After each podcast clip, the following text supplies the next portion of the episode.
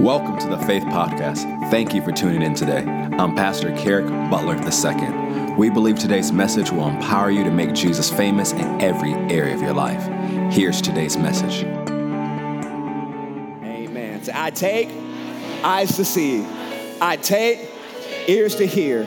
I forgive everybody of everything.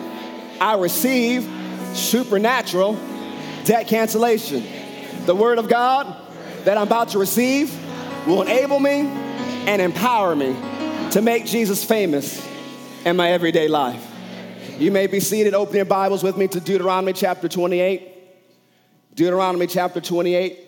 We're going to do a little bit of review from last week and we're going to pick up, pick up where the Holy Ghost has for us today. And if you want to follow along with me in my notes, you can find my notes on the YouVersion Bible app. You can hit uh, where it says Faith Christian Center for Overflow Part 2. Download and save those notes to your device and either add your notes as you go along or look at them at a later date. As always, you can get our messages on our podcast. We have it up there for free on our website as well so that you can grow in your faith because faith comes by hearing and hearing by the word of God. Amen? Amen. So, Deuteronomy chapter 28, verse 12. The Lord shall open unto you his good treasure. Say, good treasure.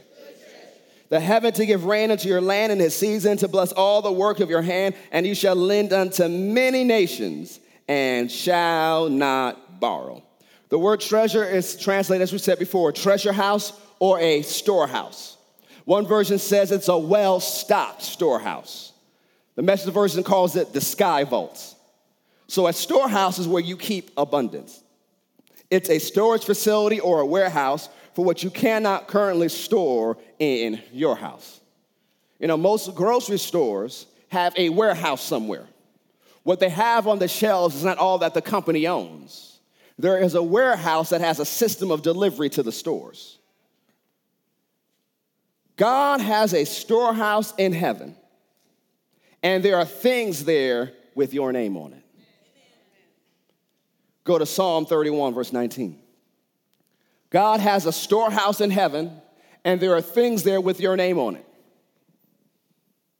And as you're about to see in this verse, he doesn't want the things in the storehouse to stay up there till you get to heaven so you can enjoy it once you get there. It's supposed to be for you to enjoy now on earth. Psalm 31, verse 19 says, Oh, how great is thy goodness and we can stop right there. Oh, yes, He is good. His mercy endures forever. God is good all the time, all the time. God is good. That's all true, but that's not exactly what it's communicating here. This word great from the Hebrew means abounding, abundant, and exceedingly. It means abounding, abundant, and exceedingly. This word goodness means prosperity, good things, property, supply, provision, good in the widest sense of the word, good to the farthest extreme. So the Psalms is saying, Oh, how great, abounding, abundant, exceedingly is your good things, prosperity, property, supply, provision, good in the widest sense of the word, good to the farthest extreme, which you have laid up or reserved for them that reverence and fear you. It's great that it's laid up in the storehouse, but it doesn't end there. Which you have wrought for them that trust in you before the sons of men. God wants to take all that goodness He laid up in the storehouse with your name on it and pour it on you. Why? One of the things we learn from Ephesians 2 that for the rest of eternity, God's gonna show off His grace on us. Why? You understand about God, He is a show off. He wants to show off His goodness. And what happens when He pours out His goodness on, his, on your life and shows out in your life? People will want to know your God. How do you know that? The Bible says the goodness of God draws men to repentance. So when they observe God's goodness and mercy and kindness in your life, they want to know about your God. So this goodness is far beyond just finances. This storehouse is stocked full with every good thing you can imagine and that has been promised to you in the scripture. So if you can imagine it, if it's good and it's in the scripture, it's been laid up for you. Go to Psalm 23, verse 5. Psalm 23, verse 5.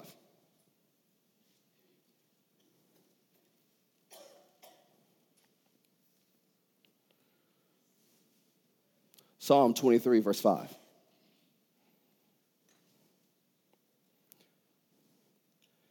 Thou preparest a table before me in the presence of mine enemies. Now, this is not talking about heaven because your enemies aren't in heaven. Your enemies are here on the earth.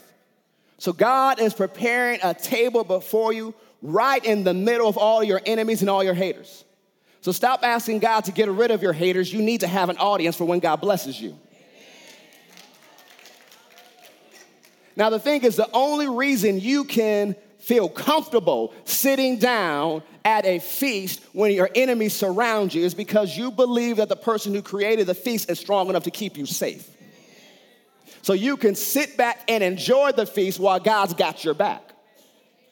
Says, You anoint my head with oil, my cup runs over. God is interested and wants his people to live and enjoy the overflow. Go to Luke chapter 6, verse 38. Luke chapter 6, verse 38.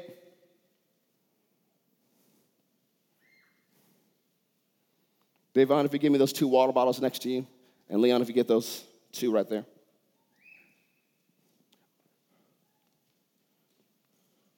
Thank you, sir.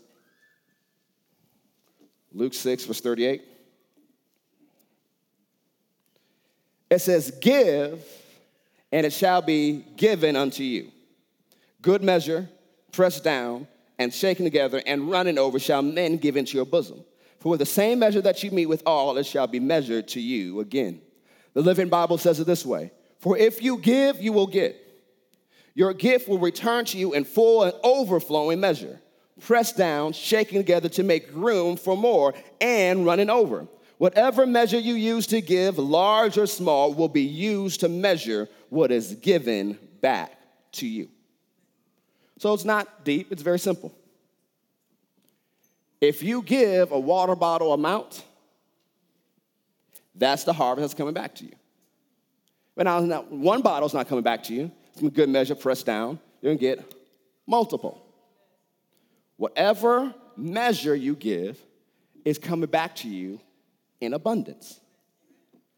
So that's if you give a water bottle amount. What if you give a gallon amount? You have an abundance of gallons coming back to you. What if you give a bathtub amount? You have an abundance of bathtub amount coming back to you. Now, Shamu doesn't live there anymore, but what if you take his old tank and filled it with water and gave that away? That's what you have coming back to you. Some people are saying this prosperity thing doesn't work. No, it does work. You just worked it on its lowest system, on its lowest level. He said, Well, I've given my sanctified Baptist dollar. Where's my return? Your sanctified Baptist dollars came back to you. You're wondering, well, where is my abundance? You can't expect an abundant harvest if you're a stingy giver. We just read the scripture earlier. If you sow sparingly, you shall reap sparingly. It's not a question if you reap, it's a question what you reap. So if you don't like what you're reaping or you're harvesting, not just financially, in any area, check with what you're sowing.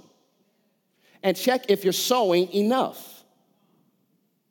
A farmer is wise, well, he should be with what they sow, expecting a certain harvest. If you know there are going to be some days where you're going to need some extra mercy, sow extra mercy. Remember, we talked about last week, be intentional with your sowing. You say, Oh, I'm believing for favor, sow some favor. Oh, I need some people to hook me up, help some other people out. Be intentional with your sowing, because with the same measure you give, it's coming back to you. We said this quote last week from Aimee Semple McPherson. She said, All Jesus is looking for is someone who can reach up in heaven by faith feel around unto the treasure chest of God and get out a treasure and bring it down here and give it to someone that can't get it on their own. All Jesus is looking for is someone who can reach up in heaven by faith, feel around unto the treasure chest of God, get out a treasure and bring it down here and give it to someone that can't get it on their own. God is looking for people who can use their faith, reach up into heaven's storehouse, and give it away. Think about this if you're taking good things out of heaven's storehouse and giving it away, that's coming back to you. If you want to experience the overflow, you have to be givers. Go to 1 Thessalonians chapter 5, verse 11. Remember, we said in that storehouse of stock with every good thing. God is looking for people who can go into heaven's storehouse and give it all away. 1 Thessalonians chapter 5, verse 11. 1 Thessalonians chapter 5, verse 11.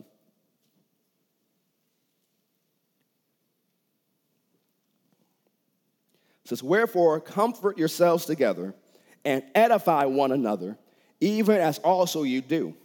That word comfort means to encourage.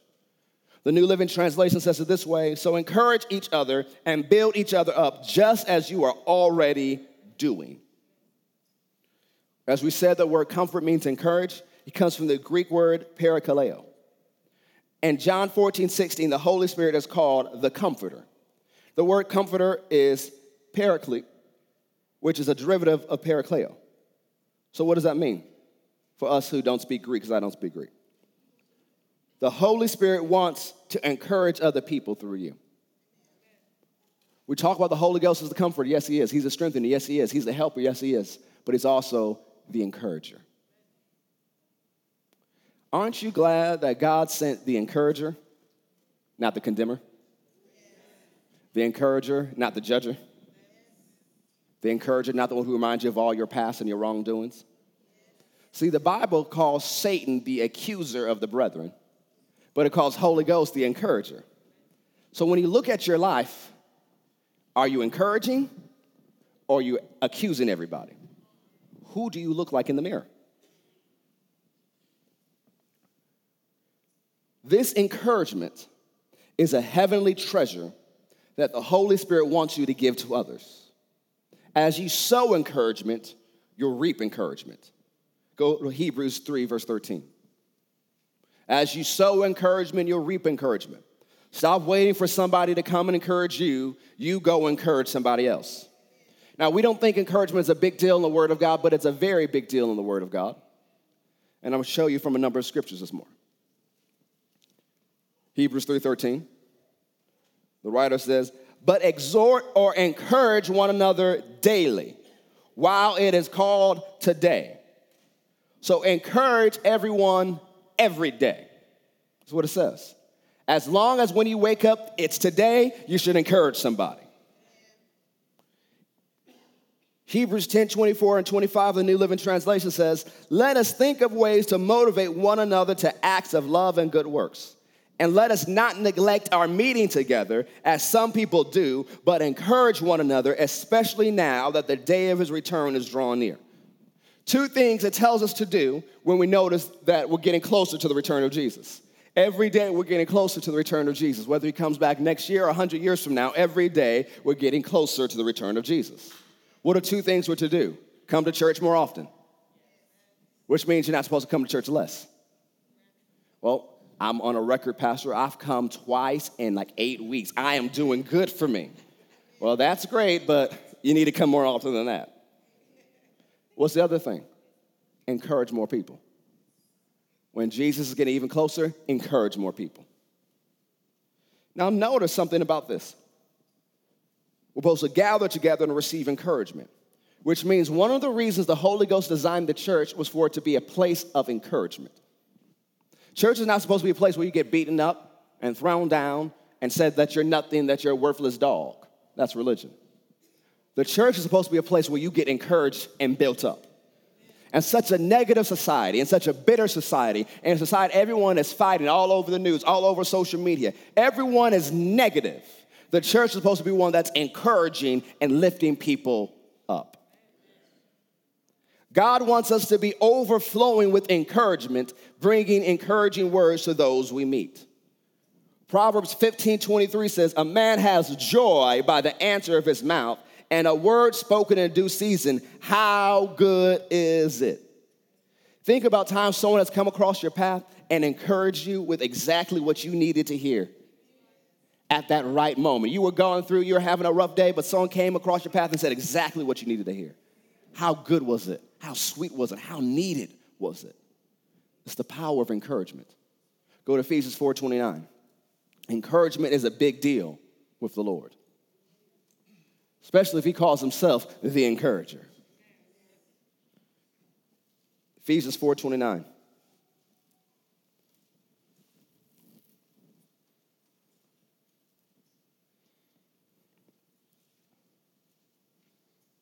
Says, Let no corrupt communication proceed out of your mouth, but that which is good to the use of edifying, that it may minister grace unto the hearers. The New Living Translation says, Don't use foul or abusive language. Let everything you say be good and helpful, so that your words will be an encouragement to those who hear them. God wants you to have encouraging words. Isaiah 50, verse 4 says, The Lord God has given me the tongue of the learned, that I should know how to speak a word in season to him that is weary, that is tired. He wakens morning by morning, he wakeneth mine ear to hear as to learn. If you spend time with God, God will give you encouraging words to share with others. He'll give you encouragement from the storehouse of heaven that you can pass out throughout the day. Because it'll help those who are weary and those who are tired. He'll give you the right way in which to say it. Words that are exactly pertaining to what people are facing and going through. Go to 2 Corinthians chapter 7, verse 4. Encouragement is a big deal to God. He wants us overflowing with encouragement, bringing encouragement to all those we meet. 2 Corinthians chapter 7. 2 Corinthians chapter 7 verse 4.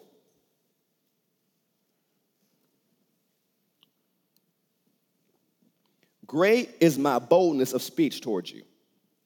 Great is my glorying of you.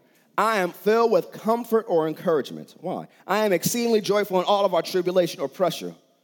Why? He goes on about, for when we were coming to Macedonia, our flesh had no rest, but we were troubled on every side, with outward fightings, with inward fears. What's going on? Paul and his team walks into a situation and there's trouble on every side, there's pressure everywhere, there's attack of the enemy everywhere to the point that it's trying to make them afraid. You have to realize that every attack of hell is designed to make you afraid. That's why you have to sing as you're saying today, I have no reason to fear. You have to push back against the fear the enemy sends your way. But what happened? How did God help Paul in this situation? Nevertheless, God that comforts or encourages those that are cast down comforted us or encouraged us by the coming of Titus. That phrase cast down means discouraged, depressed, humiliated in circumstances. So Paul says, God who encourages those who are discouraged, encouraged us by the arrival of Titus. When Titus showed up, he brought God's encouragement with him. When you show up, do you bring encouragement or discouragement?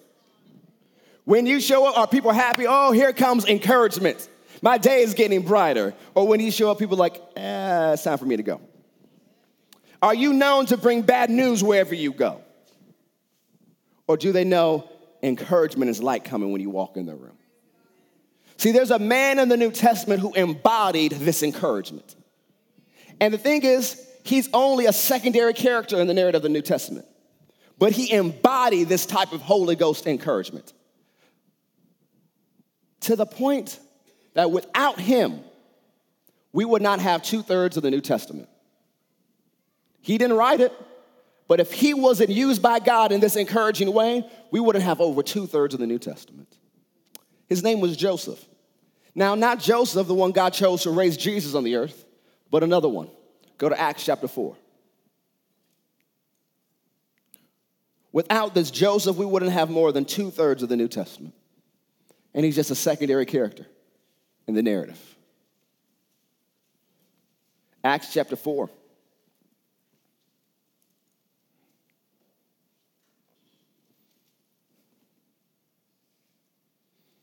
Acts chapter 4, verse 34.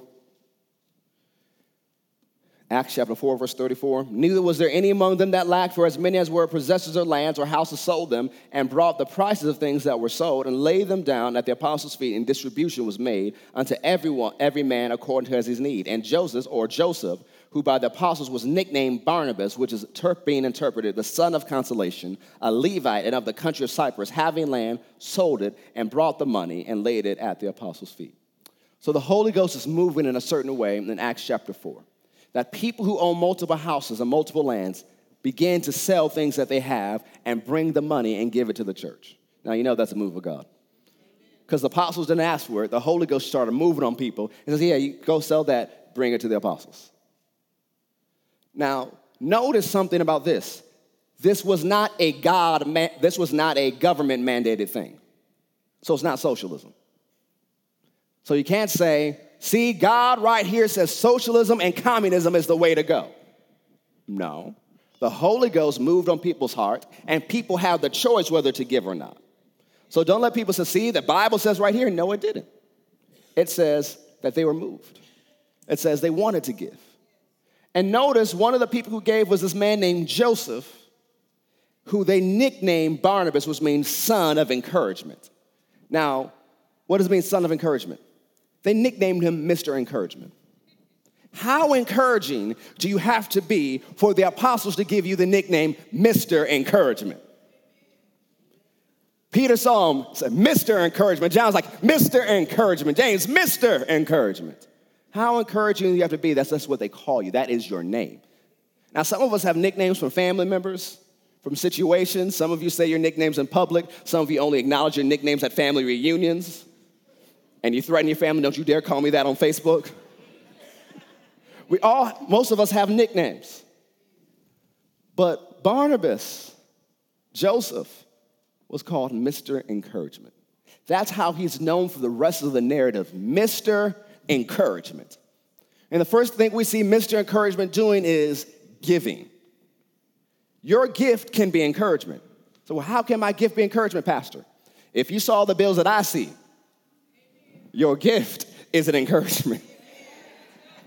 It's like, oh, the Lord called me to give extra this week. Yes, let the Lord use you, sweetheart. It is an encouragement.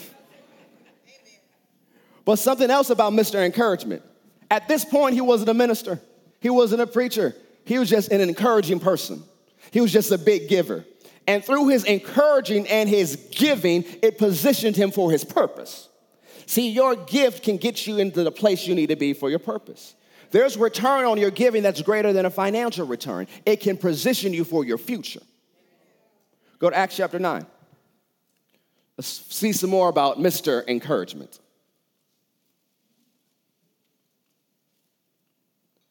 Acts chapter 9.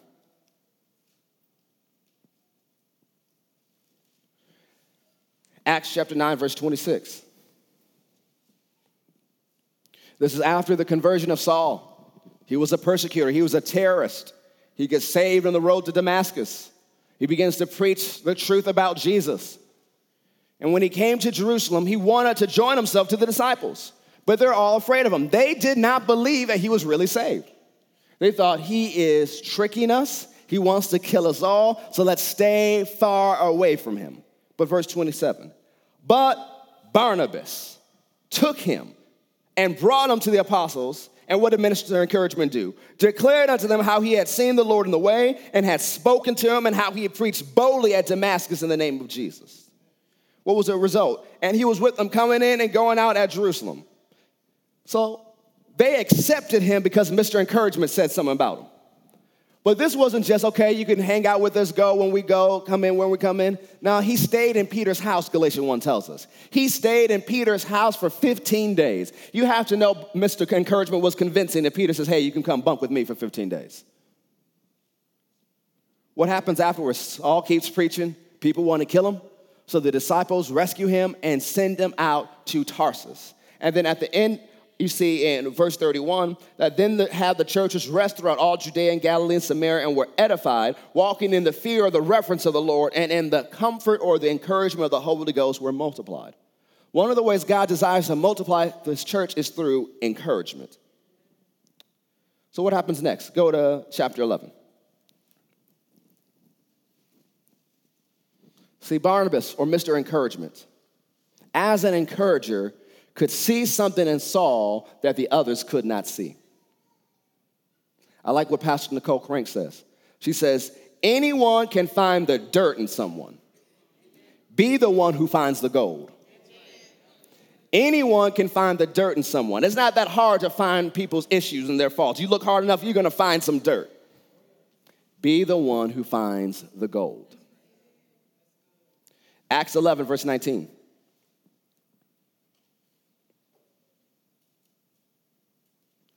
Now they which were scattered abroad upon the persecution that arose about Stephen traveled as far as Phoenicia and Cyprus and Antioch, preaching the word to none but unto the Jews only. And some of them were men of Cyprus and Cyrene, which when they were come to Antioch spake unto the Greeks, preaching the Lord Jesus. And the hand of the Lord was with them, and a great number believed and turned unto the Lord.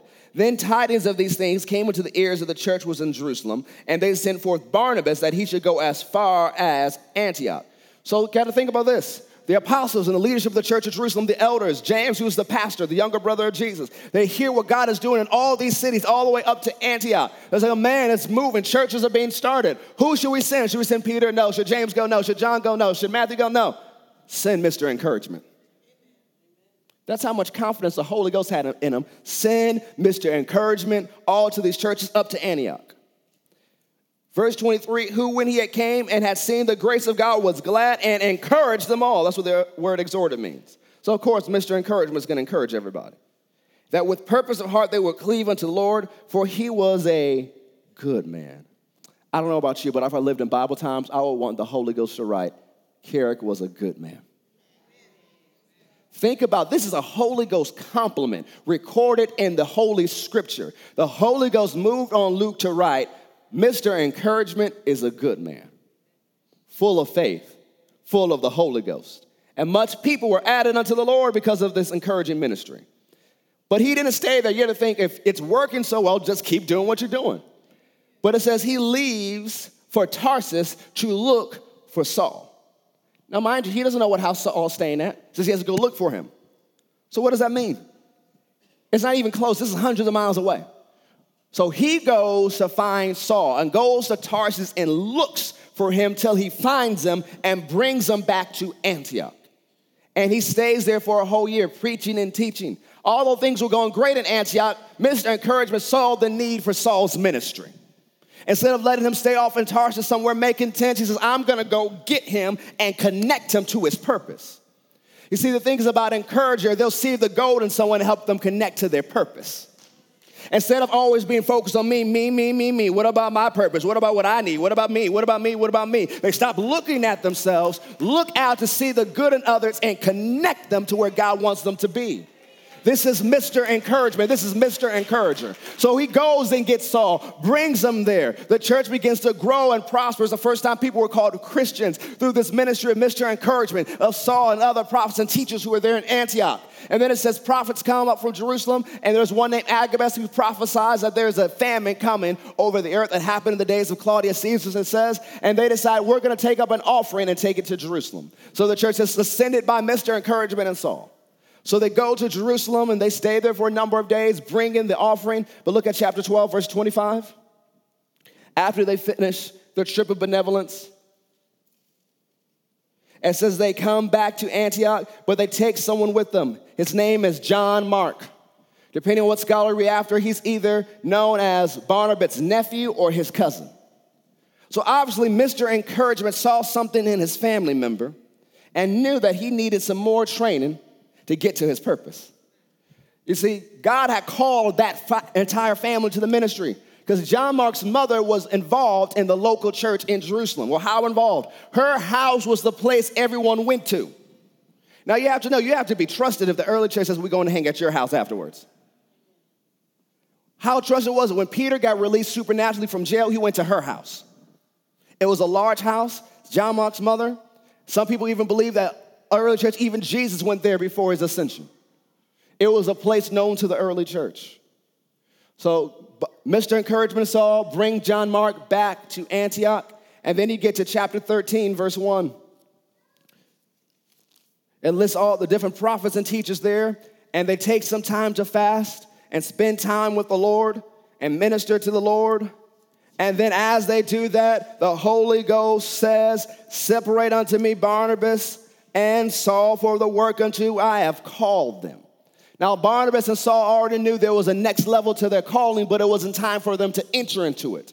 But when they came to this certain season, they knew something was about to happen. So they spent some extra time to pray and seek God. And the Holy Ghost said, Now is the time. Now go forth and do what I've called you to do. And he gets to verse 4 and says, They were sent forth by the Holy Ghost. So they begin the first missionary journey that's described in Paul's ministry. But something interesting happens in verse 13. it tells us that when they get to certain places that John Mark leaves the team and goes back to Jerusalem. We don't know why. Maybe it got tough. Maybe it got rough. Maybe he missed home. Maybe he missed his mama's cooking. We don't know why.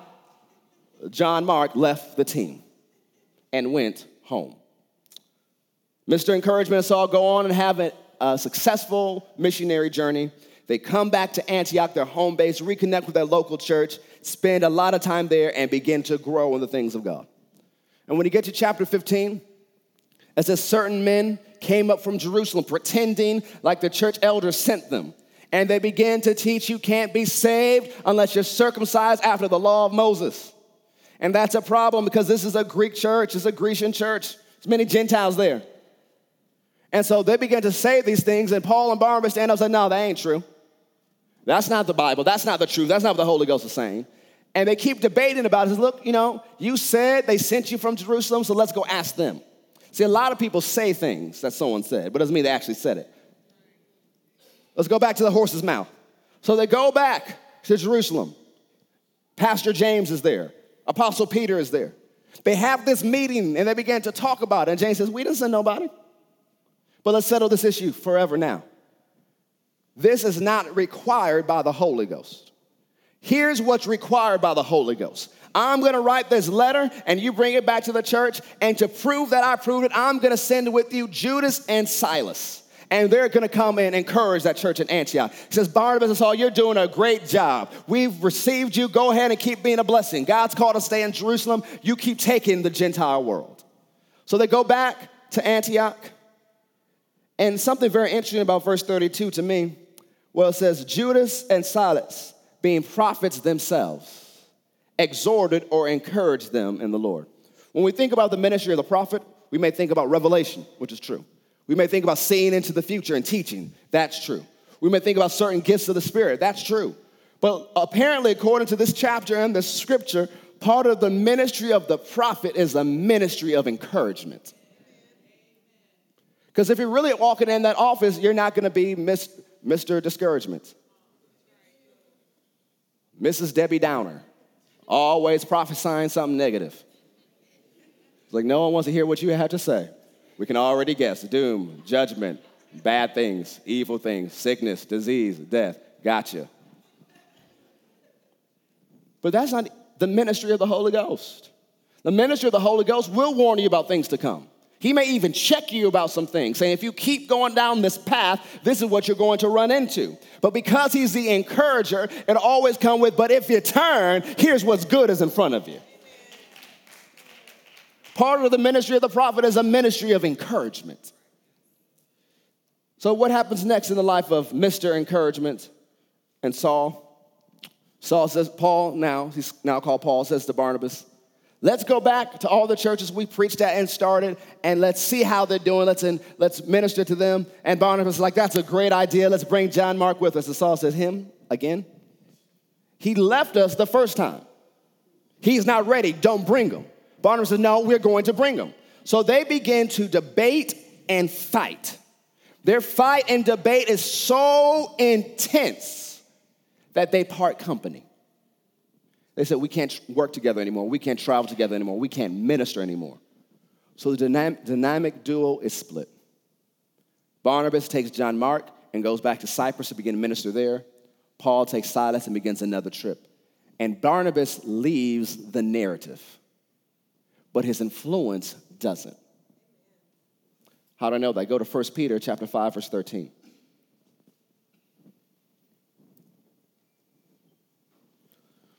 Although Barnabas leaves the narrative, his influence on the early church does not disappear.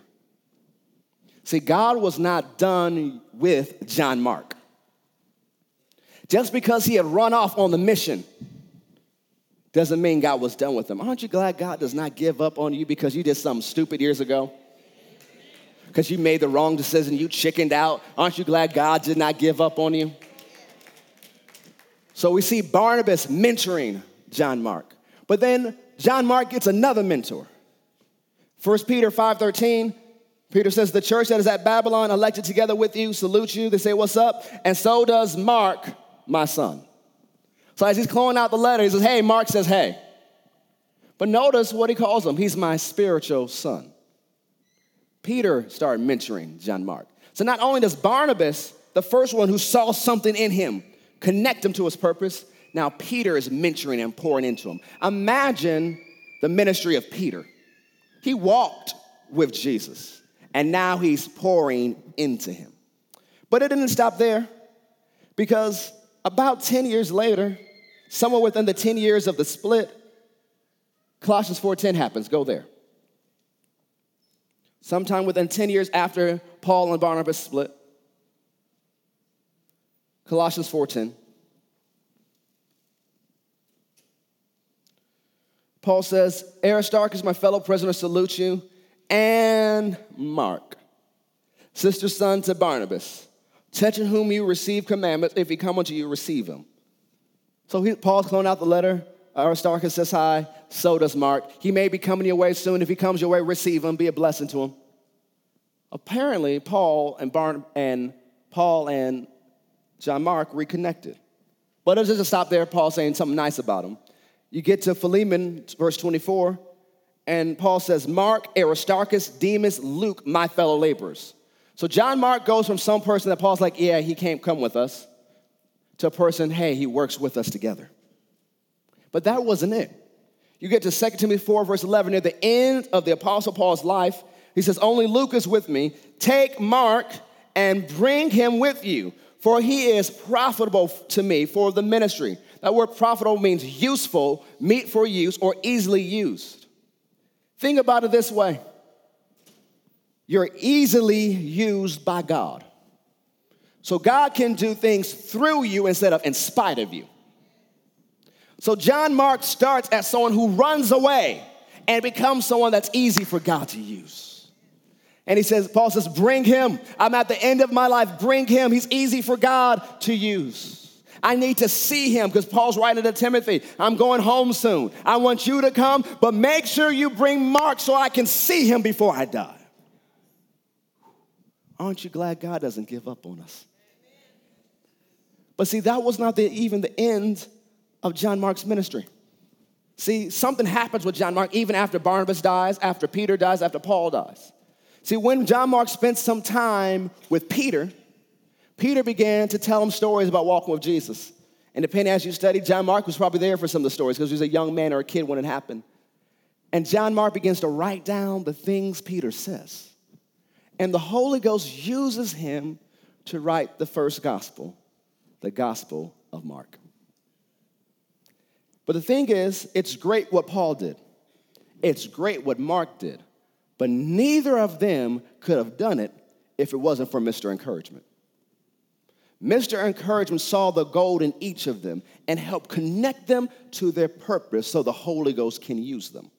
Without Mr. Encouragement, we would not have any of the Pauline epistles or the gospel according to Mark. Not only would have that generation have suffered, we would have missed out on revelation today if it wasn't for Mr. Encouragement. He said, Well, God could have done many different things to get them there, yeah, but He chose to use Mr. Encouragement. Why? Because the Holy Ghost is an encourager.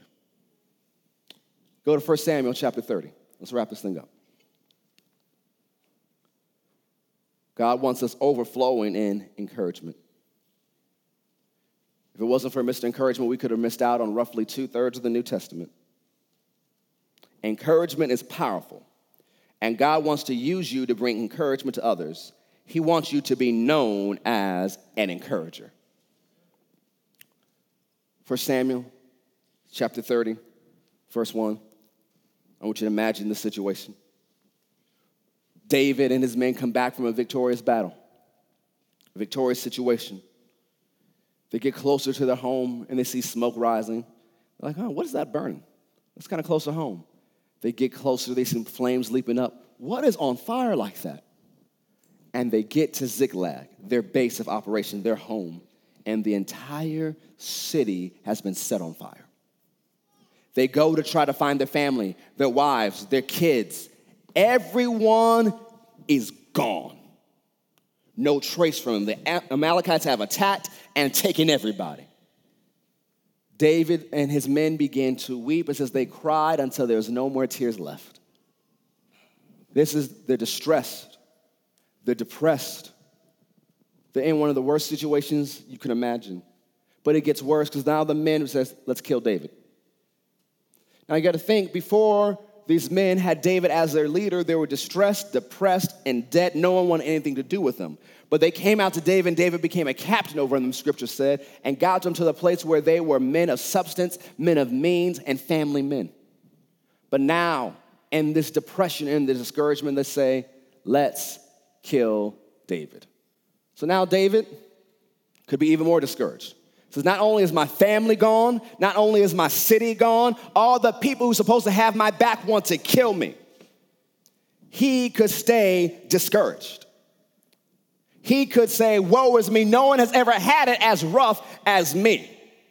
I thought God was gonna bless me. He anointed me through Samuel the prophet, and I served him. Now Saul wants to kill me. Saul did all these things, but I took down a giant. I've been fighting the Lord's battles. Now all the people are for me want to kill me, and my family is gone. Woe is me. He could be feeling sorry for himself, whining and complaining and crying. But like some brother Copeland says, he says, self pity brings discouragement. Self pity brings discouragement. And see, some of us don't just like to have self pity for ourselves. We like to call other people and share our self pity to get them to agree with our discouragement. To say, yep, you have a right to be discouraged. Yep, yep, no one has had as bad as you. Stay depressed. That's what David could have done. But he did something in verse 6 that we all have to learn to do. He encouraged himself in the Lord his God. See, the thing is, when you learn to encourage yourself and you stay in a place where you can keep receiving the encouragement of the Holy Ghost, and you sow encouragement, you'll reap encouragement, what happens? One day you'll be full of encouragement. And what happens when you become full of encouragement? One day you'll overflow encouragement. But in order to get to that place, you have to learn how to encourage yourself. Here's what you got to do every day you can't just stay in bed going, oh, I can't get up today. oh my gosh. It's Monday. Who in the world likes Mondays? Whoa, what's going on? Whoa, it's me. I'm so tired. Or, I can do all things through Christ, which gives me strength. I am more than a conqueror through him that loves me. I am an overcomer. Greater is he who is in me than he who is in the world. God is on my side. What can man do unto me? I have no reason to fear. The Lord is my light and salvation. The favor of God surrounds me as a shield. Before people encounter me, they encounter the favor of God. The favor of God goes before me and prospers my way. The favor of God goes before me, causes men and women go the way daily to bless me in every way possible. The favor of God goes before me and causes my harvest come unto me speedily. I have favor with God, man, and government. I have favor with everyone I meet, all grace is abounding towards me. I have all sufficiency in all things. I abound to every good work. I have the wisdom from above that is pure, that is not selfish. The greater one's in me. I can do all things. The angels of the Lord encamp about me, protect me, assist me, go forward and fight my battles. I don't get to a place where my favor hasn't touched. I don't get to a place that my angels haven't gone to. I don't get to the place that the Holy Ghost hasn't prepared for me. What'd you just do? You encourage yourself. You got to do that every day. Because if you keep encouraging yourself and encouraging yourself and encouraging yourself, you get filled. And then when you go throughout your day, you can release some encouragement. You can take from whatever level of encouragement you have, you can go begin to pour it out on people. But see, the thing is, David encouraged himself in the Lord, and the Lord told him, Here's where they are. Go get them. You will recover all. They go back and fight. There's not one loss of life. They recover everything and everyone. That's a good end to the story, but that's not where the story ends. Because when you get to the next chapter of the next book, few days later, three days, David is king over Israel. Satan tried his worst attack a few days before David entered into his purpose. David had been working on this for 13 years. At the beginning of the week, it looked like he was done for, but by the end of the week, he was called king. See, you can't let discouragement get you down. You can't let your circumstances keep you down. You don't realize that right on the other side of your discouragement is the kingdom. Right on the other side of your depression is your breakthrough. Right on the other side of your circumstance is your purpose. You can't let what has gets you today hold you down. You have to learn to encourage yourself in the Lord and keep going forward because the best is in front of you. Your, your focus every day is my best is yet to come. The glory of the latter house will be greater than the glory of the former house. I will not be defeated. I will not quit. I've come too far. I'm not giving up now. I will go forward. I will press toward the mark of the high calling of the anointed one, Jesus and his anointing. Hell can't stop me. Satan can't stop me. Haters can't stop me. I'm going forward. Satan, you tried it. But watch me now. You should have taken me out when you had the chance, but you couldn't. Watch me now. You have to realize what's on the other side of this pressure. You have to realize what's on the other side of the storm. You get to the other side of the storm, you make Satan wish he never messed with you in the first place. You become like what Jesse says, you become too expensive for Satan to mess with. Because you begin to understand, I'm not just getting through, I'm getting through and I'm gonna get paid. I'm gonna get double for my trouble. I'm gonna get seven times what the enemy store and all the things in his storehouse. I am going to get my harvest. But you can't get your harvest if you give up. You have to encourage yourself. You gotta stir up the gift on the inside and you got to do it every day. Well, how often every day? As often as you need encouragement. Now, think about this. Growing up, I like strawberry milk. So you would take either the liquid or the powder and you put it in there and you would stir it up. But if you left it alone and came back to it, it would sink to the bottom. And drinking it after this not as good as when it's stirred up. So how often do you need to stir it until you drink it all?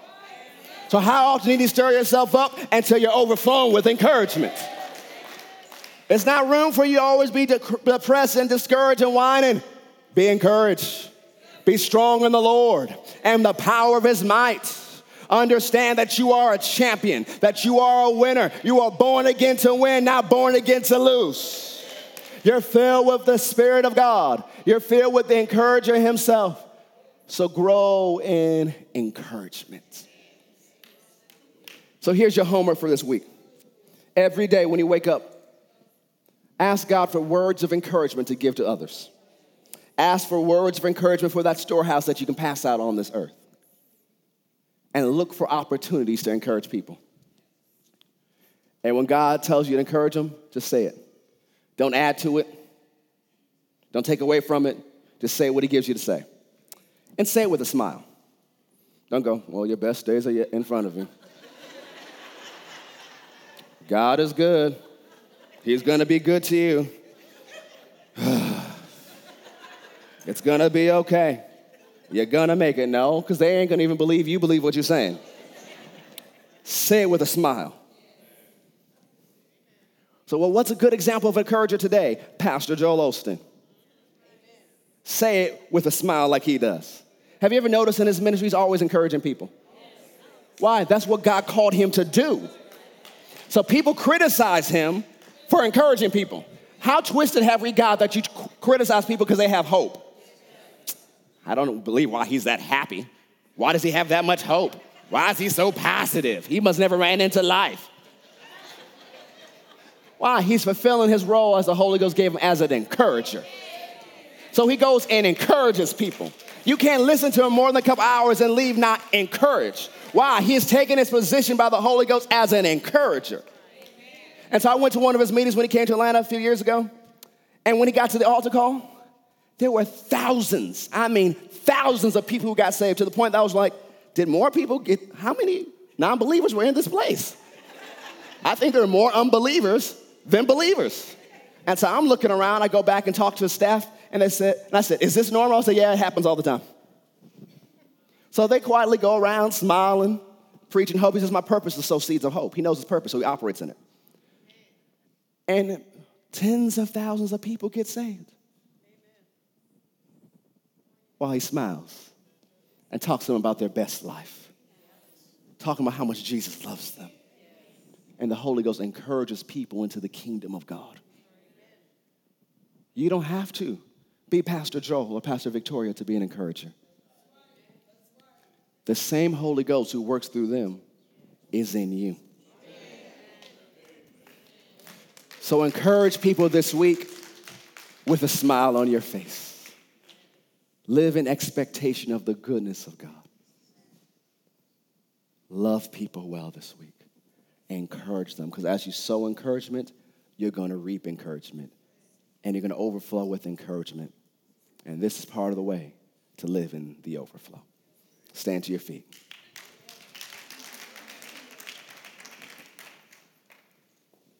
Go ahead, let's lift our hands and thank God. Father, we thank you for your word. Oh, we thank you for your grace and your wisdom. We thank you, Holy Spirit, great encourager, for living on the inside of us, for being patient with us, for being merciful to us. Help us this week to live this word. In Jesus' name. Hope you enjoyed today's message. We never want to close a broadcast without giving you an opportunity to make Jesus the Lord of your life. So if you've never asked Him into your heart, you've never made Him your Lord and Savior, pray this prayer with me today and mean it from your heart. Say, Heavenly Father, I believe that Jesus is your Son. I believe that He died for me, but on the third day, you raised Him from the dead. Dear Lord Jesus, come into my heart, save me now, forgive me of my sins, fill me with your Spirit, and help me to live this Christian life. If you prayed that prayer and meant it from your heart, we believe you've been born again. We ask that you email us at info at fccga.com, that's fccga.com, to let us know about the decision you've made for Christ today. Have an amazing day.